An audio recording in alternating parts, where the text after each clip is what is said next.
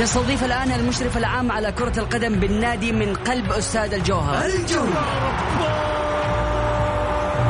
ونوعد الجماهير بمستوى أفضل في المباراة القادمة بإذن الله من هالجولة. الجولة.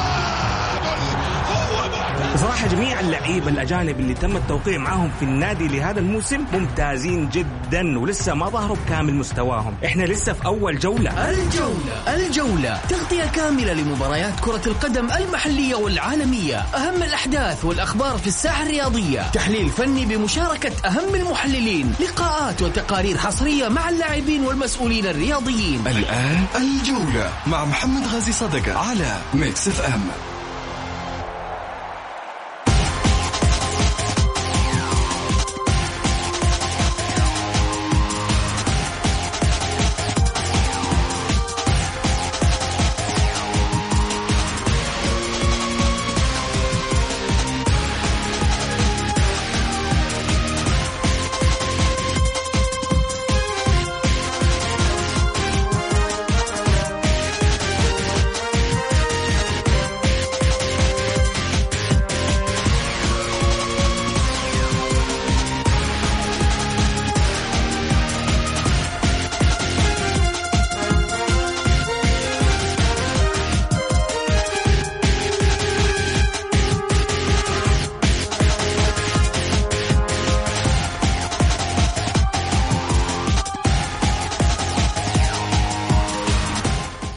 حياكم الله. الجولة انطلقت. اربطوا الأحزمة.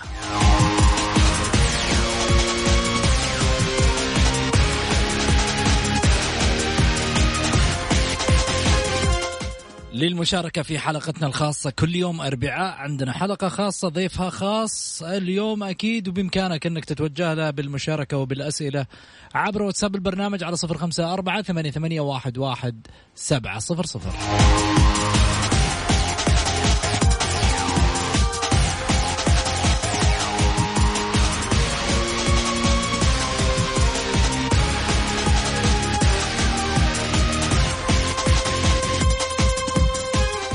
من هو ضيفنا في هذه الليلة؟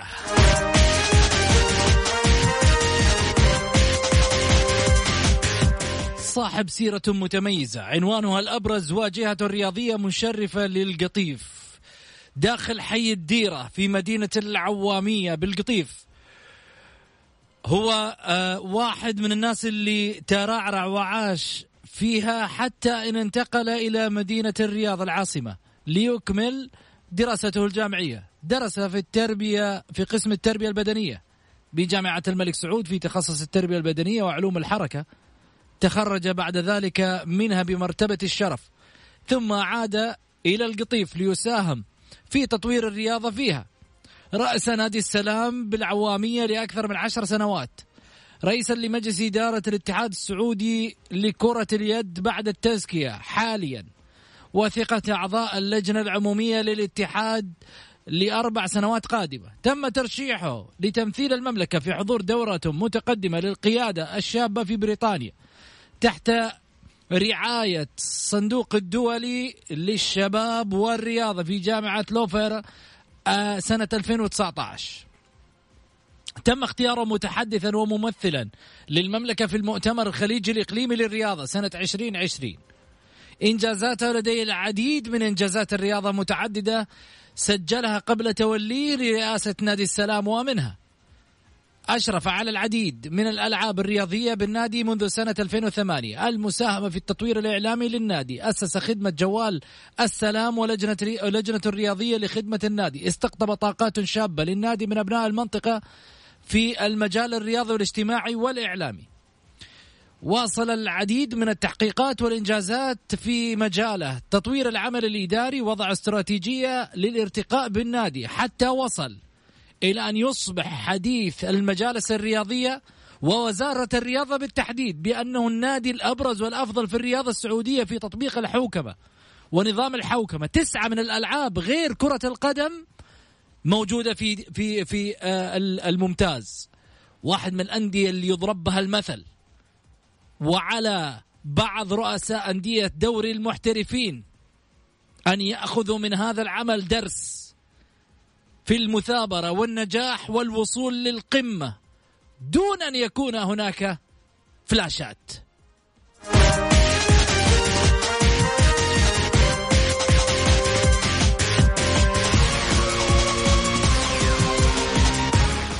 الأستاذ فاضل بن علي النمر مرحبتين.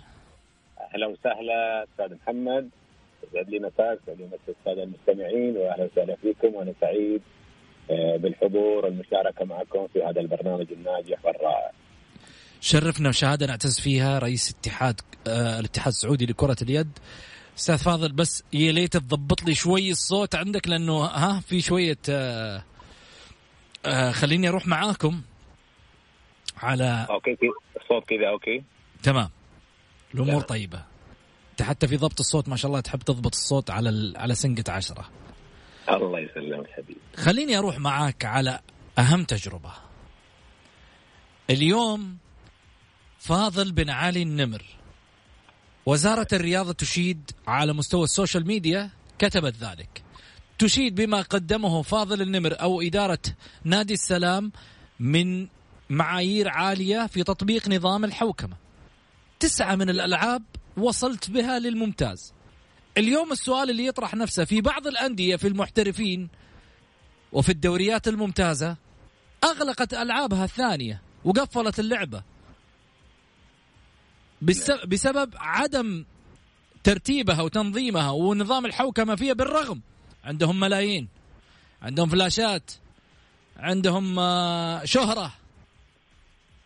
يعني الصراحة أنا أقول الشهرة إذا كانت مفترض تروح تروح لمثل هؤلاء الرجال اللي أمثال فاضل النمر واللي يمروا على تاريخ الرياضة ويقدموا العديد من الإنجازات بأصوات صامتة.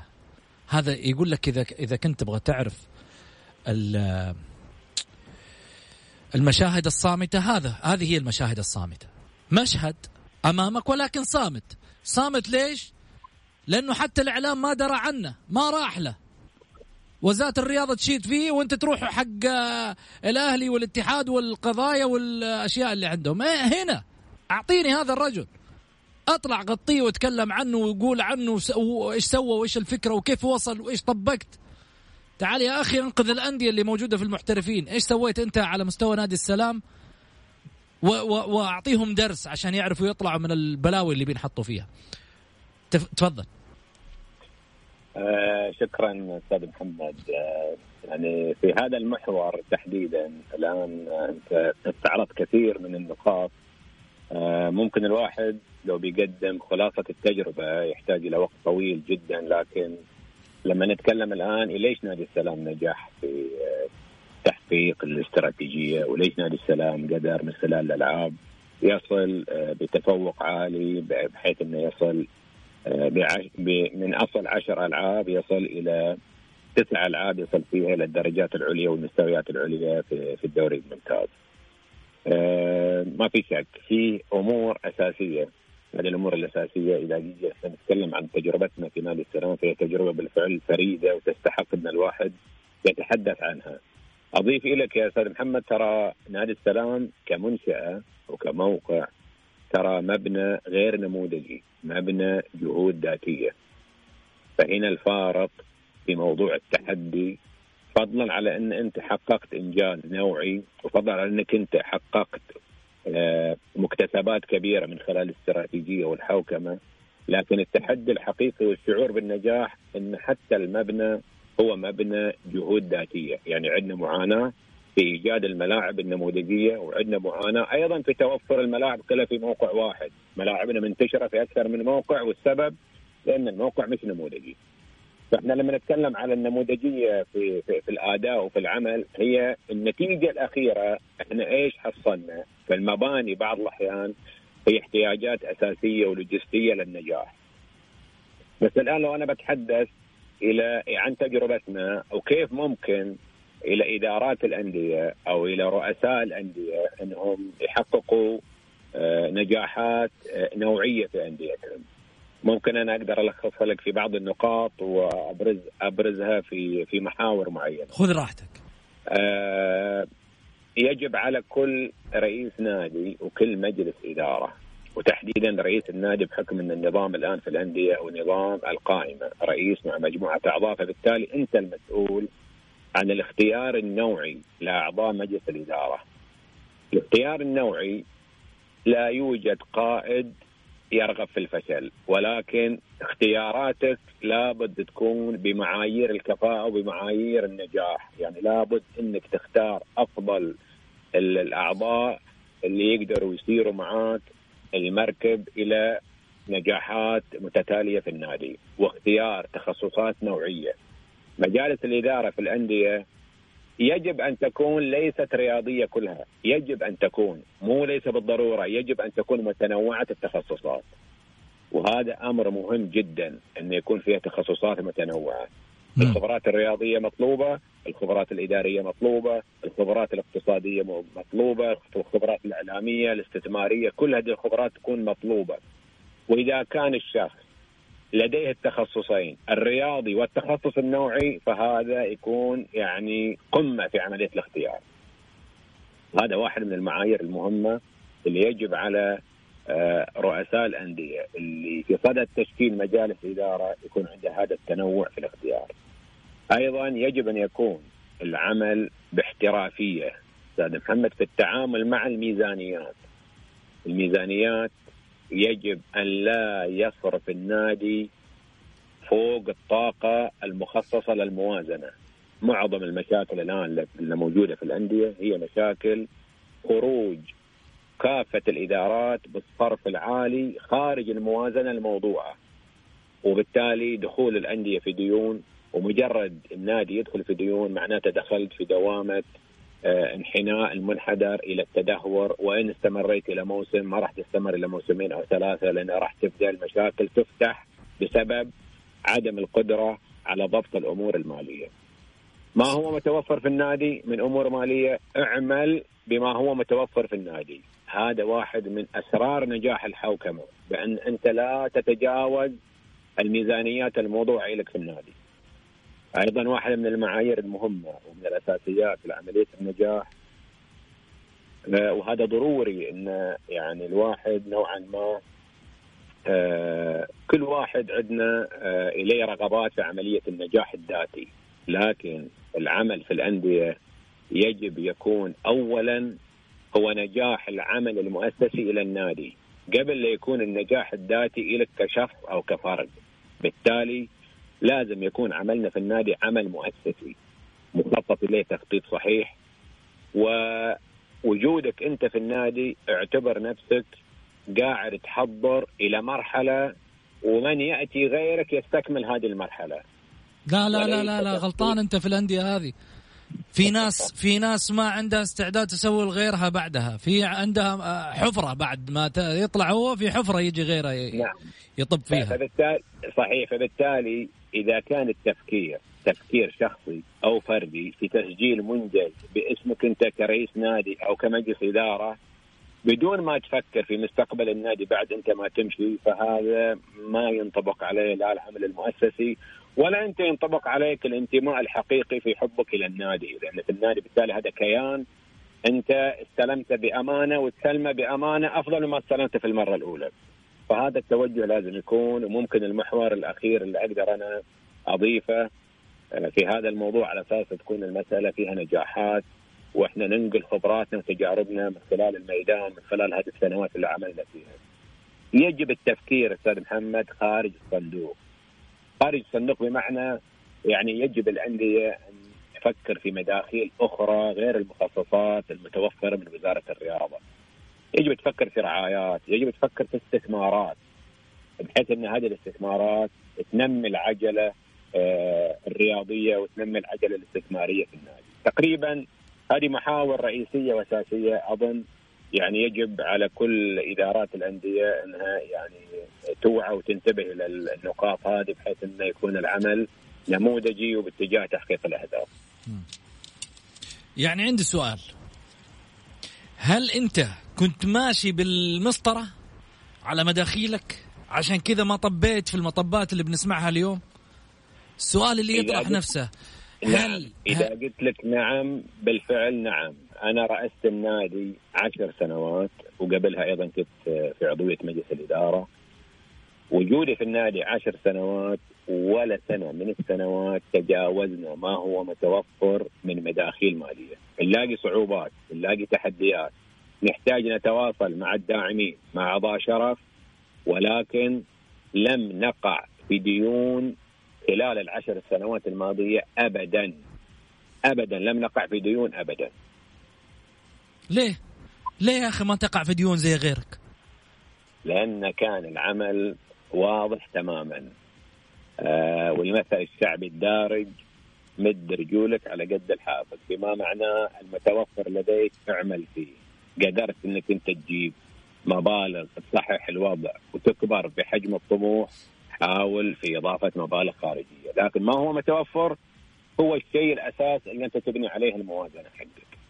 ليش ما وقعنا في الديون؟ لأن كان الهدف بالفعل هو أن النادي ينجح آه، على المستوى الرياضي وينجح على المستوى الإداري والمالي، الإخفاق المالي والإداري حتى لو كان عندك تفوق رياضي يكون تفوق وقتي، فبالتالي مدة سنة بتحقق دوري أو لمدة سنة بتحقق آه، إنجاز معين وبعد كده راح تختفي من المنظومة الرياضية بسبب الإشكالات والمشاكل.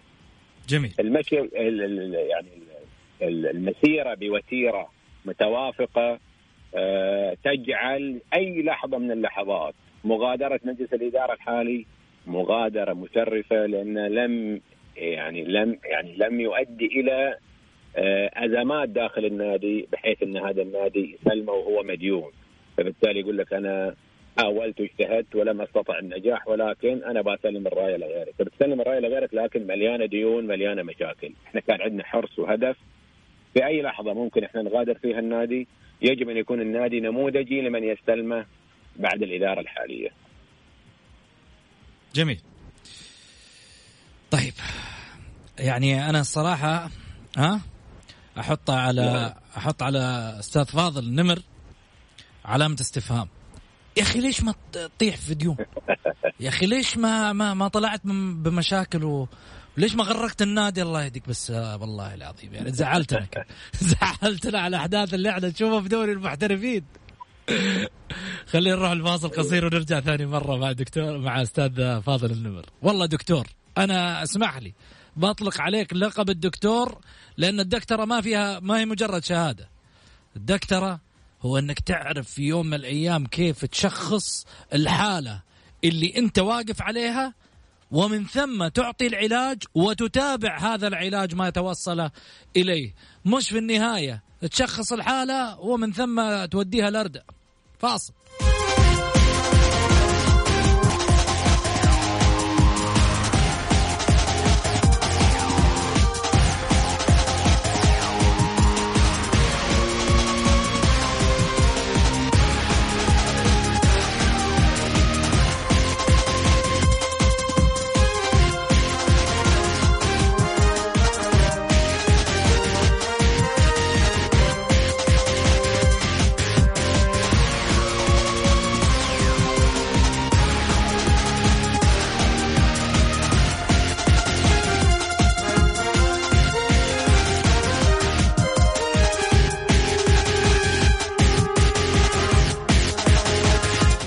حياكم الله ورجعنا من جديد آه، مع ضيفنا الأستاذ فاضل بن علي النمر آه، رئيس اتحاد آه، كرة اليد السعودي.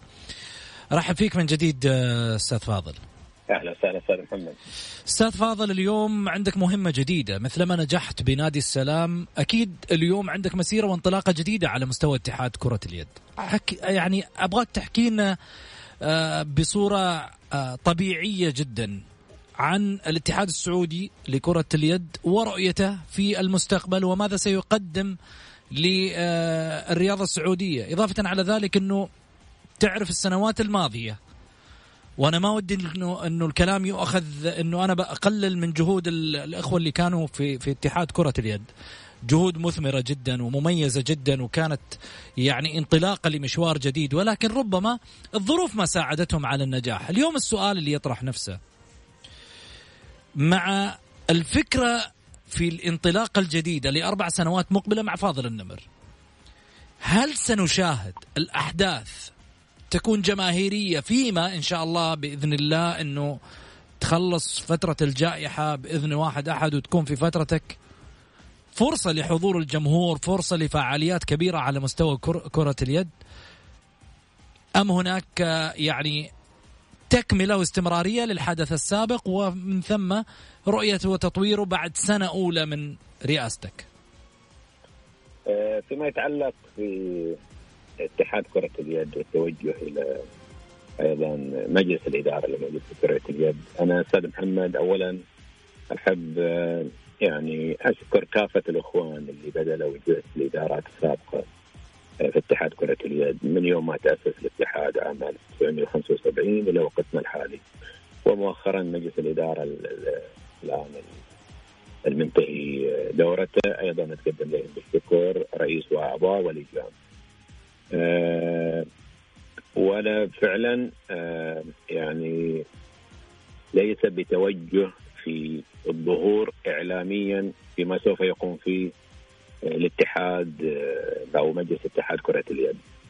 آه، إلى القناعة اللي موجودة أن أفضل أن يكون العمل وظهور العمل ونجاح العمل وبروز العمل هو اللي يتحدث عن نفسه أفضل من إني أنا الآن أتكلم عن طريق خطط أو أتكلم عن طريق وعود أو أتكلم عن طريق منهجية أو استراتيجية ولكن وهذا أنا مؤمن في هذا الموضوع إن النجاحات والإنجازات خليها هي تتكلم عن نجاح الاتحاد أو نجاح المجموعة أو نجاح المجلس. وهذا أفضل يعني أفضل جواب الواحد يقدر آه، يواجهه في في الفترة الحالية.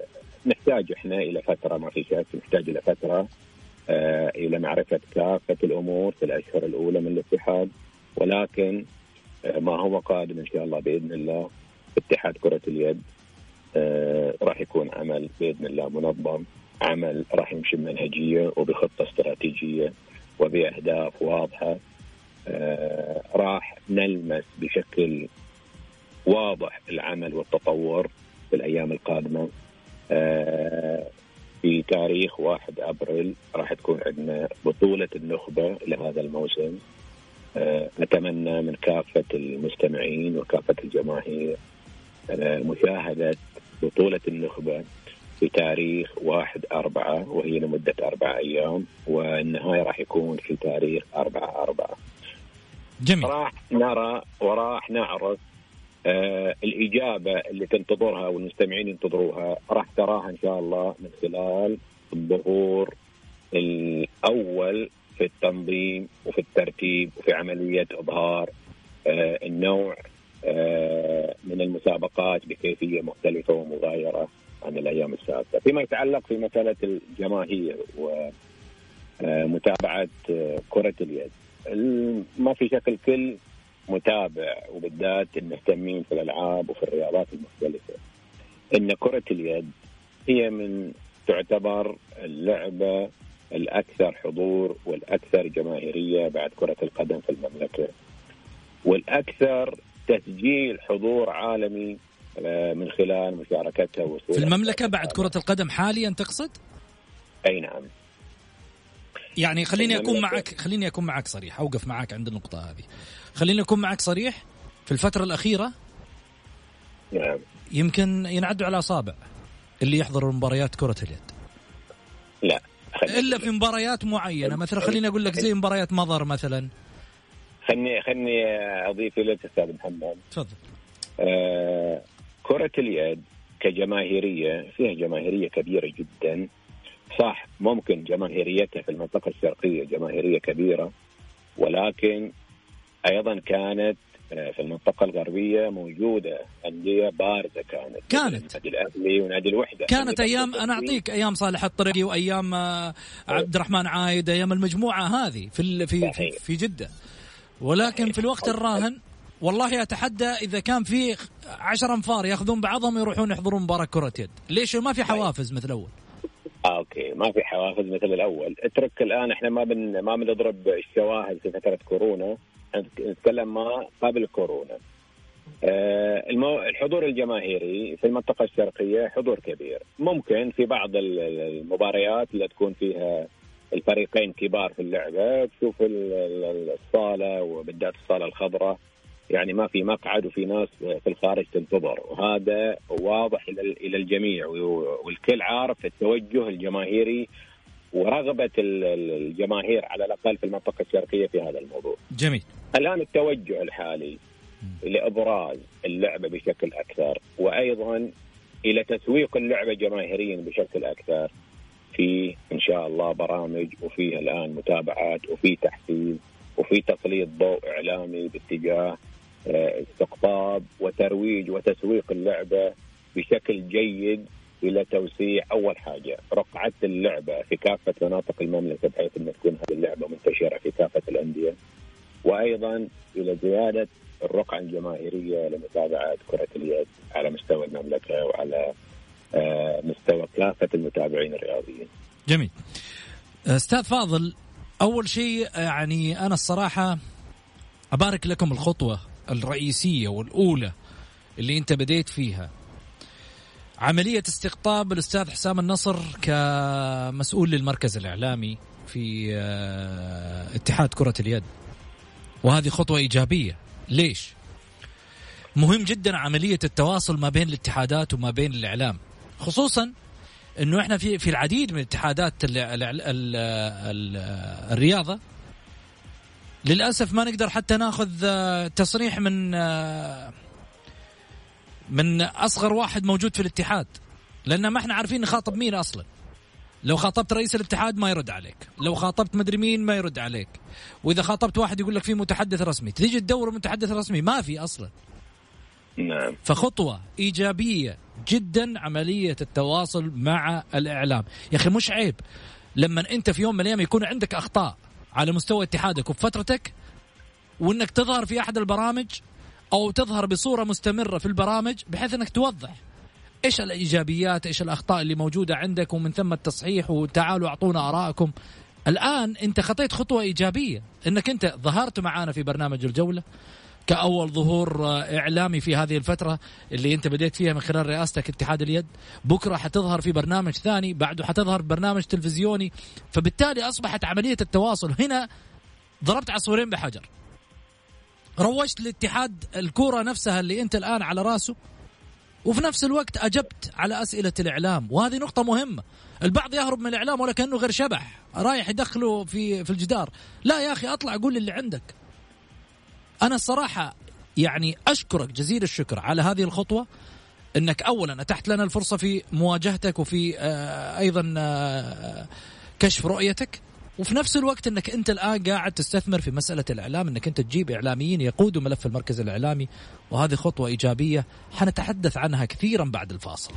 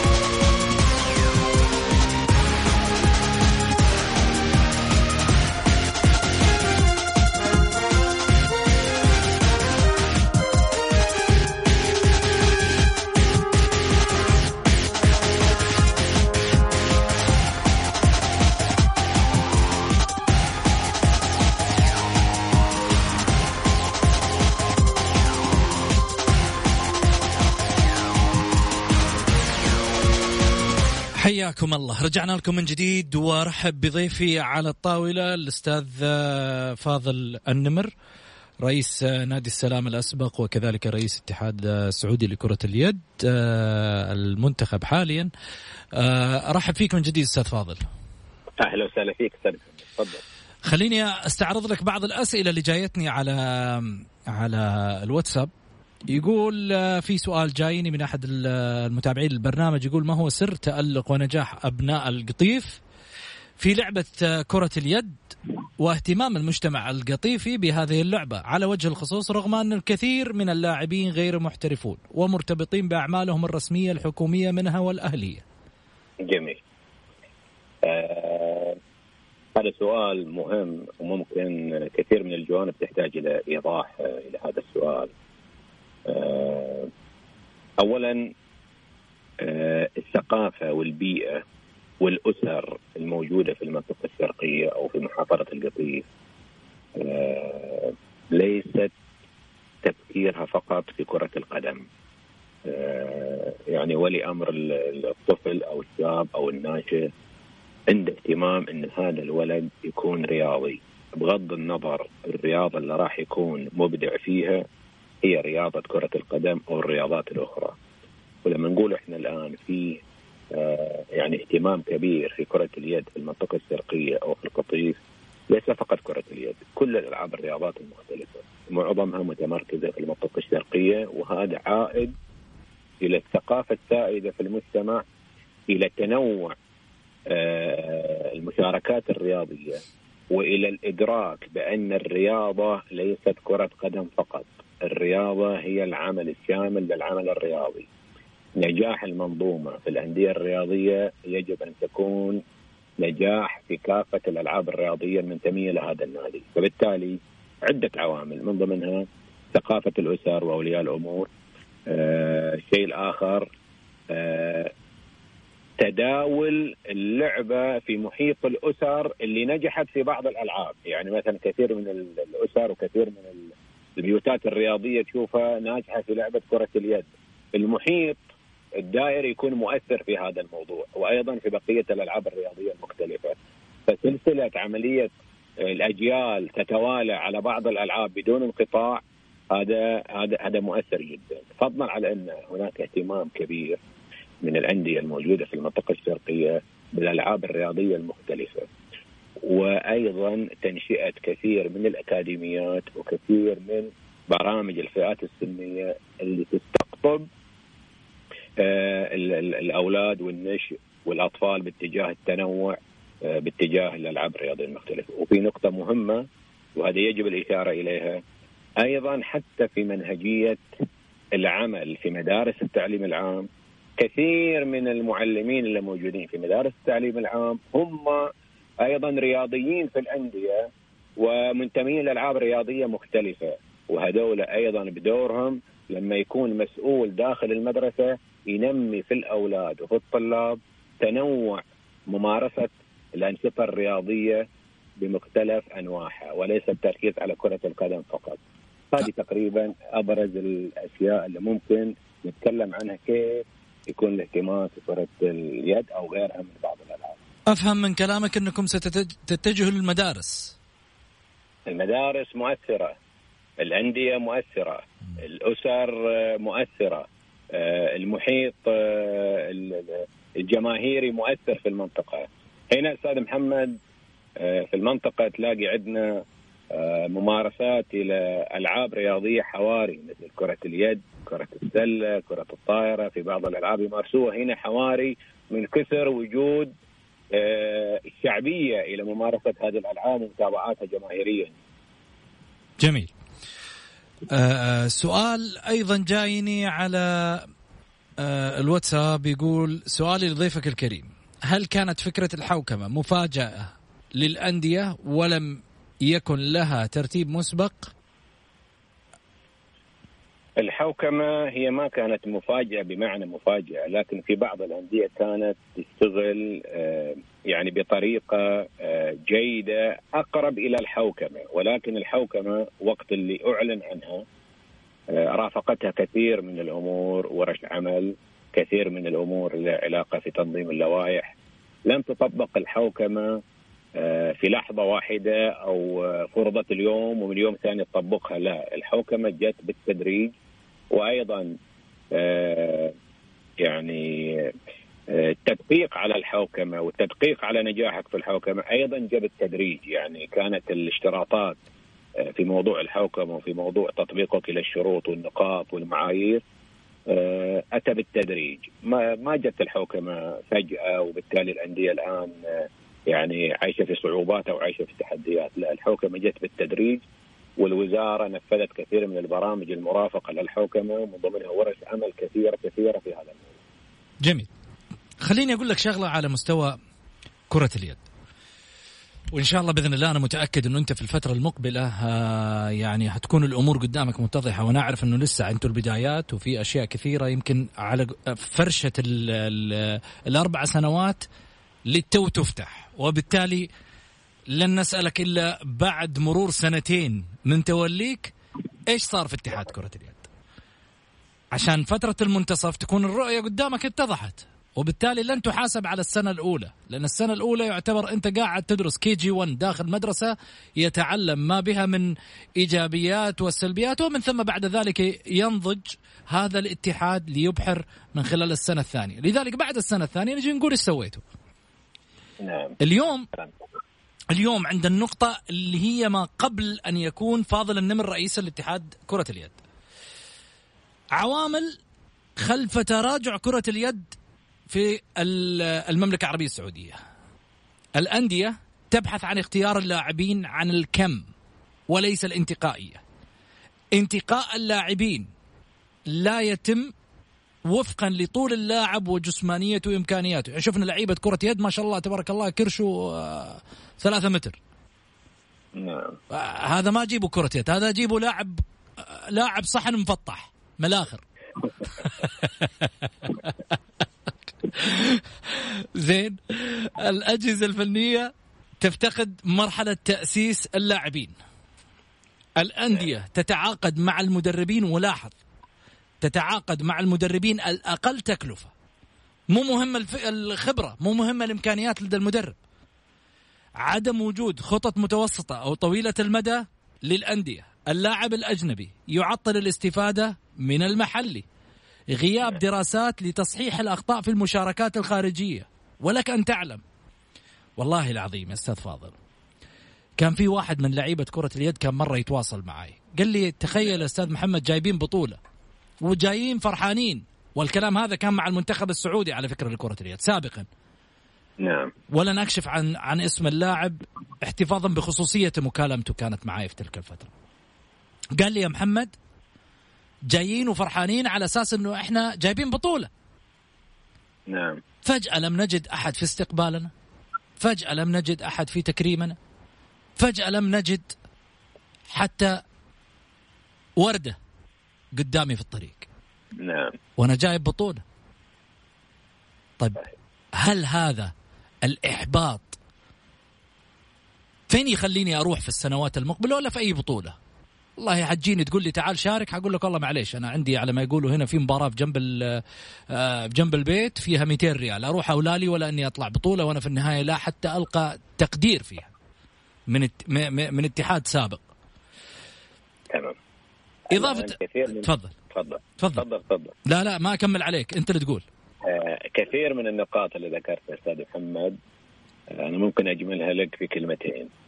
كافة النقاط المذكورة هي تحت النظر تحت الدراسة وبإذن الله في لجنة مختصة آه إلى استقبال أي نوع من الاستفهام أو السؤال أو الأفكار أو المقترحات وبإذن الله في بطولة النخبة القادمة راح يكون هناك أيضا توجه إلى إطلاق رابط إيميل إلى التواصل مع كافة المحبين وكافة الجماهير إلى إعطاء وابداء كافة الآراء الخاصة فيهم وكافة المقترحات والأفكار. لدينا فكره جدا متبلورة باتجاه وضع بنك مسمينه بنك الأفكار، الفكرة اللي تطلع من الاستاذ محمد والفكرة اللي تطلع من كافة الإخوان. والأفكار اللي موجودة عند الآن المستمعين والمتابعين والجماهير. من يعني الحرص الشديد في مجلس اتحاد كرة اليد أن يسمع وأن يعرف وأن يشارك كافة أبناء اللعبة وكافة الجماهير في تقديم مقترحاتهم. وبإذن الله راح يطلق هذه الفكرة تحت مسمى بنك الأفكار. أي فكره جميلة أسمعها منك أنا راح اخذها راح أدرسها راح أشوف امكانيه تطبيقها وتنفيذها. برافو. وبالتالي راح آه تلاقي النور إذا كانت بالفعل مقومات النجاح متوفرة إلى أنك أنت تنفذها. وأنا أضم يدي إلى يدكم. وصدقني إحنا أول الناس الداعمين لمثل هذه الاتحادات التي تريد النجاح. أنت يعني لو تسمح لي أن أسعى خلف شخص ناجح إني أنا أبرز أقل ما يمكن من فك من أفكاره ومن عملية نجاحه ورحلته اللي هو آه، سطر من خلالها نجاح لنادي السلام سابقا. واليوم إن شاء الله بإذن الله أنت في رحلة جديدة مع اتحاد كرة اليد وإن شاء الله من خلالها تنجح.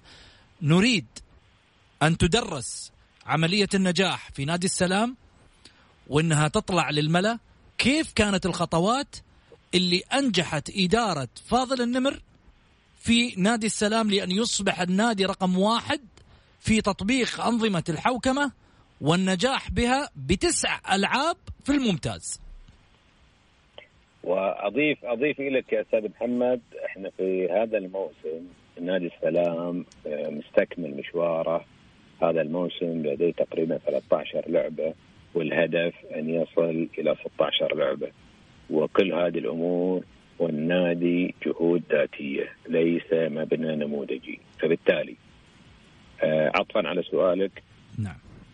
مقدمتي هذه أي أي نادي لديه منشأة نموذجية؟ لا أعتقد إن هناك عذر لعدم قدرتك على الدخول في زيادة عدد الألعاب الرياضية المختلفة أو إنك تدخل في نظام الاستراتيجية الخاصة بوزاره الرياضة أو في تطبيق أنظمة الحوكمة. طالما أن عندك البنية التحتية يتبقى موضوع الفكر والعمل الإداري والتنظيم الشؤون الإدارية والمالية لكي تنجح في تطوير المنظومة الرياضية في عموم المملكة. يعني إحنا في الأندية يعني همنا الشاغل هو كرة القدم. ما في شك إحنا نعشقها نحبها نتابعها. لكن ما عادت الرياضة الحديثة ولا عادت الرياضة آه، كمشهد حضور دولي يمثل المملكة آه، فقط كرة القدم. آه، الآن إحنا أقرب إلى الوصول إلى العالمية من ألعاب أخرى ليست كرة القدم. صحيح. الألعاب الرياضية المختلفة هي الأقرب لتحقيق ميدالية في الأولمبياد وليس كرة القدم.